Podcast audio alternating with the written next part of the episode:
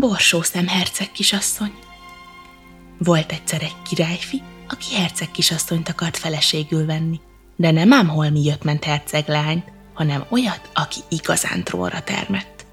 Bejárta az egész világot, hogy meglelje a hozzáillőt, de minden választottjában talált valami kivetni valót. Herceg kisasszony akadt ugyan elég, de a királyfi kételkedett benne, hogy vérbeli herceg kisasszonyok, mert mindegyik tett valami olyat, ami nem illett hozzá. Hazatért hát a királyfi a birodalmába, és igen elbúsult, hogy nem lel magához való feleséget. Egy este szörnyű vihar kerekedett, törgött, villámlott, az eső meg úgy zuhogott, mintha dézsából öntötték volna.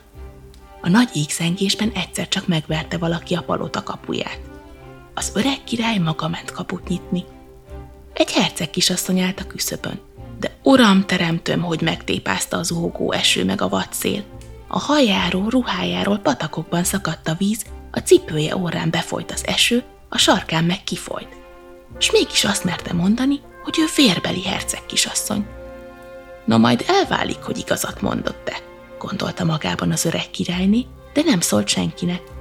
Bement a hálókamrába, kiemelt az ágyból minden dunnát, párnát, derékaljat, és egy szemborsót tett az ágydeszkára. Aztán rárakott a borsó szemre húsz derékaljat, azokra meg húsz vastag pehelydunnát, s oda vezette éjjeli hálásra a herceg kisasszonyt. Reggel aztán megkérdezte tőle, hogy esett az alvás. Egy szemhunyás sem aludtam, panaszolta a herceg kisasszony. Isten tudja, mi volt abban az ágyban. Egész éjjel nyomott valami, akármelyik oldalamra fordultam. Csupa kékzöld volt a testem. Restellem megmondani, de sosem volt még ilyen kényelmetlen ágyam. Most már aztán láthatták, hogy vérbeli herceg kisasszony a vendégük, mert húsz derékaljon és húsz behelydunnán keresztül is megérezte azt a kicsi borsó szemet. Csak egy javából való, igazi herceg kisasszony lehet ilyen kényes. A király finyomban feleségül vette, úgy megörült, hogy igazi herceg kisasszonyra akadt.